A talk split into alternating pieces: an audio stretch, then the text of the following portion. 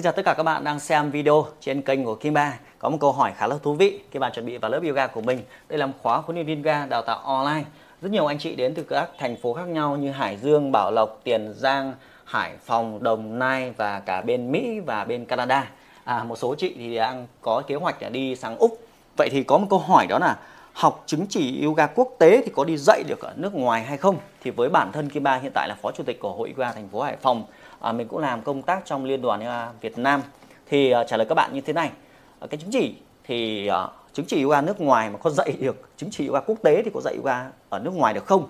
Thì trả lời các bạn nhé, mỗi cái chứng chỉ quốc tế nhưng mà phải xác định quốc tế đấy là do đất nước nào cấp, đất nước nào cấp. Ví dụ có rất nhiều bạn bảo là chứng chỉ quốc tế nhưng mà chả biết quốc tế là quốc nào nào hay Campuchia hay là Thái Lan vậy thì tiếp theo nữa là mỗi đất nước họ sẽ có những cái tiêu chuẩn khác nhau không phải bạn cứ có chứng chỉ là bạn dạy được đâu hay ví dụ như một số các bạn đang là huấn luyện viên yoga Ấn Độ các bạn sang Việt Nam thì các bạn có chứng chỉ à, thì ghi ở trong đấy ghi là chứng chỉ của Ấn Độ chứng chỉ quốc tế. Nhưng khi mà về Việt Nam thì các bạn vẫn phải bổ sung các cái chứng chỉ nghiệp vụ do Liên đoàn yoga Việt Nam à, cấp và đào tạo.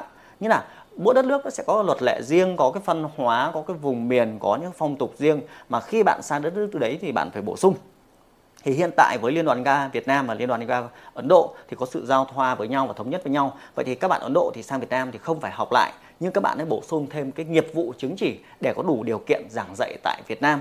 Vậy thì nếu mà bạn học một cái chứng chỉ ga quốc tế nào đó thì bạn cũng phải kiểm tra là sau này bạn đi dạy thì dạy nước nào bạn sang nước nào bạn dạy nhá. Sang nước nào thì bạn dạy. Ví dụ ở bên Mỹ thì sẽ có những cái tiêu chuẩn riêng ở những cái cách riêng và họ sẽ cần cái tiêu, điều kiện riêng. Và mỗi quốc gia nó sẽ có cái khác nhau. Nên không thể có khái niệm nào đó là bạn học cái chứng chỉ yoga quốc tế rồi bạn sang nước nào cũng công nhận được thì không có điều đấy, đúng không? Giống như việc bạn học chứng chỉ yoga à chứng chỉ lái xe ở bên Anh. Về Việt Nam nó lại khác. Bạn đôi khi phải bổ sung lại, bạn phải học lại.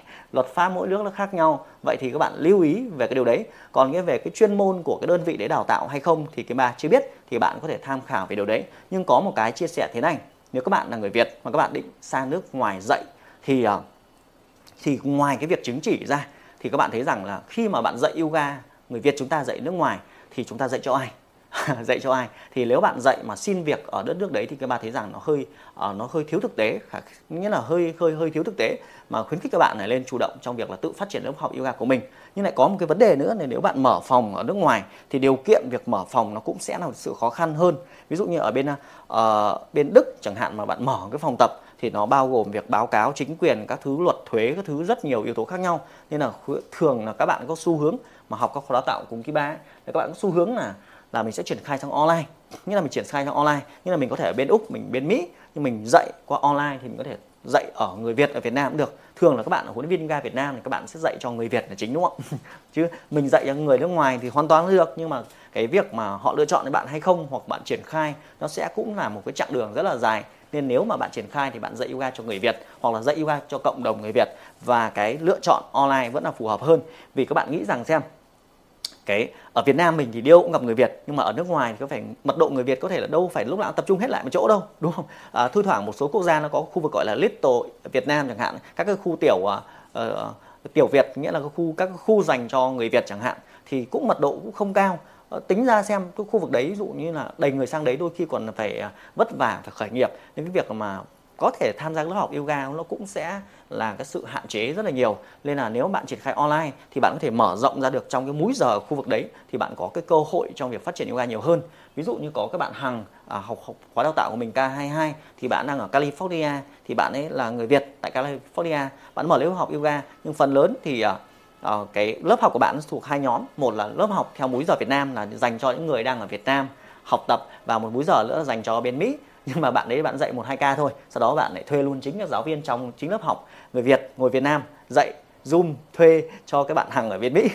Thì đấy là các bạn triển khai sang online thì nó hay hơn. Tất nhiên là cái điều này hơi tế nhị là khi bạn thu tiền ở khối quốc gia khác nhau nó liên quan đến thuế thì bạn phải cân nhắc về cái điều đấy nhá. Chúng ta phải hợp thức hóa được cái điều đấy. Thì cái điều đấy là liên quan đến cái kỹ thuật chuyên môn của bạn để đóng thuế như thế nào thì bạn phải hỏi khu vực đấy. Trong vậy thì kiếm được có học viên rồi đã khó khăn rồi nhưng mà thu được học phí rồi thì phải báo cáo chính quyền các thứ khác nhau. Nhưng chung quy lại trong video này thì cái ba có một yếu tố này là cái chứng chỉ yoga quốc tế thì thì thì thì có dạy được nước ngoài không thì nó tùy thuộc bạn phải hỏi chính quyền sở uh, sở tại bên đấy chứ không thể nào giống như các đơn vị họ nói là à chứng chỉ quốc tế được công nhận bao nhiêu quốc gia. Công nhận thì công nhận miệng của cái người đấy thôi. Còn phải hỏi xem chính quyền khu vực đấy còn cái bang ở đấy cơ. Dụ bên mỹ có rất nhiều bang mà mỗi bang nó có một cái luật lệ nó có cụ thể hóa hơn chứ không thể nào mù, mù mơ được đâu. Dĩ nhiên thì à, giống như cái lần đấy năm bao nhiêu nhỉ?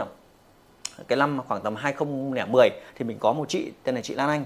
Thì à, chị chị là chị Lan đúng rồi. Chị Lan thì chị đi cùng với con trai chị sang bên úc để sinh hoạt ở khu vực Melbourne thì à, hồi đấy chị sang đấy thì chị bảo là chị muốn dạy yoga cho khu vực đấy. Thì chính quyền bên đấy thì thời kỳ đấy thì yoga vẫn chưa phát triển đâu. Trong vậy yoga Việt Nam chúng ta cũng có sự phát triển ngang hàng quốc tế đấy. Thì hồi đấy ở bên úc là chưa có. Thế thì chính quyền bên đấy họ báo với chị là yêu cầu là phải có một chứng chỉ Việt ở Việt Nam nhưng phải do một cái cơ quan nhà nước của Việt Nam công nhận chứ không công nhận công ty. Thì hồi đấy là chị có được là sở thể thao thành phố Hải Phòng thì có cấp chứng chỉ nghiệp vụ yoga. Thì chị cầm chứng chỉ sang sau đó chị uh, kiểu như là cái gì Việt hóa nhỉ? Uh, dịch uh, dịch thuật sang, xong rồi chuyển sang bên chính quyền, bên Melbourne.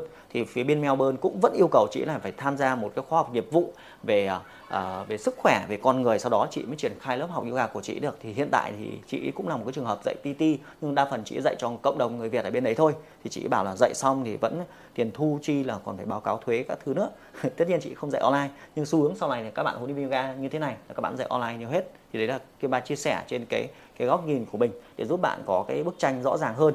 Nói chung là chứng chỉ là quốc tế hay gì đâu đó thì bạn vẫn phải à, với thế giới ngày nay, với thế giới internet với thế giới của thế giới thông tin, thì bạn cần phải xây dựng thương hiệu cá nhân của mình, giống như mình ở ngồi ở Việt, mình có thể dạy cho rất nhiều kiều bào ở bên nước ngoài cơ bản nhất là làm thế nào để bạn thể có được học viên. Ngoài việc học chuyên môn tốt thì bạn quảng bá được hình ảnh của mình, làm thế nào để bạn có thể là biết học viên mình ở đâu, để quảng bá, để thu hút đến họ, giống như các bạn huấn luyện viên. Đây là khóa viên K30 học qua online thì các bạn sẽ được học về cái cách để làm video, cách để xây dựng kênh youtube, kênh fanpage, kênh facebook, biến những cái công cụ của họ thành những nơi để thu hút, để tăng lên lượng fan hâm mộ. Và từ đó có thể là chuyển đổi sang là thành những học viên trong lớp học yoga của họ. Dĩ nhiên thì nếu bây giờ bạn quyết định trở thành huấn luyện viên thì bạn cũng phải học nhiều thứ đấy, đúng không?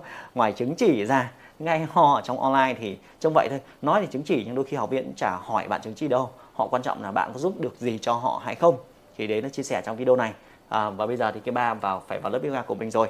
Nếu bạn có câu hỏi nào khác có cái cần gì đó cần uh, cố vấn cần uh, thắc mắc thì bản thân cái ba cũng hơn 10 năm giảng dạy đào tạo bộ môn yoga này. Và với vai trò là phó chủ tịch hội yoga thành phố Hải Phòng mình thì cũng có một cái doanh nghiệp yoga của mình. Với nền tảng internet khoảng tầm hơn 100.000 người theo dõi trên các nền tảng với khoảng tầm hơn 10.000 học viên hiện tại mình có hơn 10 người học viên tập qua video tập qua zoom uh, những học viên trả phí đấy các bạn ạ. Thì uh, mình hoàn toàn thì chia sẻ lại bạn cái kinh nghiệm để làm sao phát triển công việc yoga này nó tốt hơn uh, làm sao nó tối ưu hóa hơn để bạn có thể có một niềm vui trong công việc đam mê yoga của mình. Và biết đâu một ngày nào gặp lại nhau thì cho tớ xin cốc cà phê được không ạ? Bây giờ tớ vào lớp học yoga của mình đây. Hẹn gặp lại bạn trong tâm sự tiếp theo. Bye bye.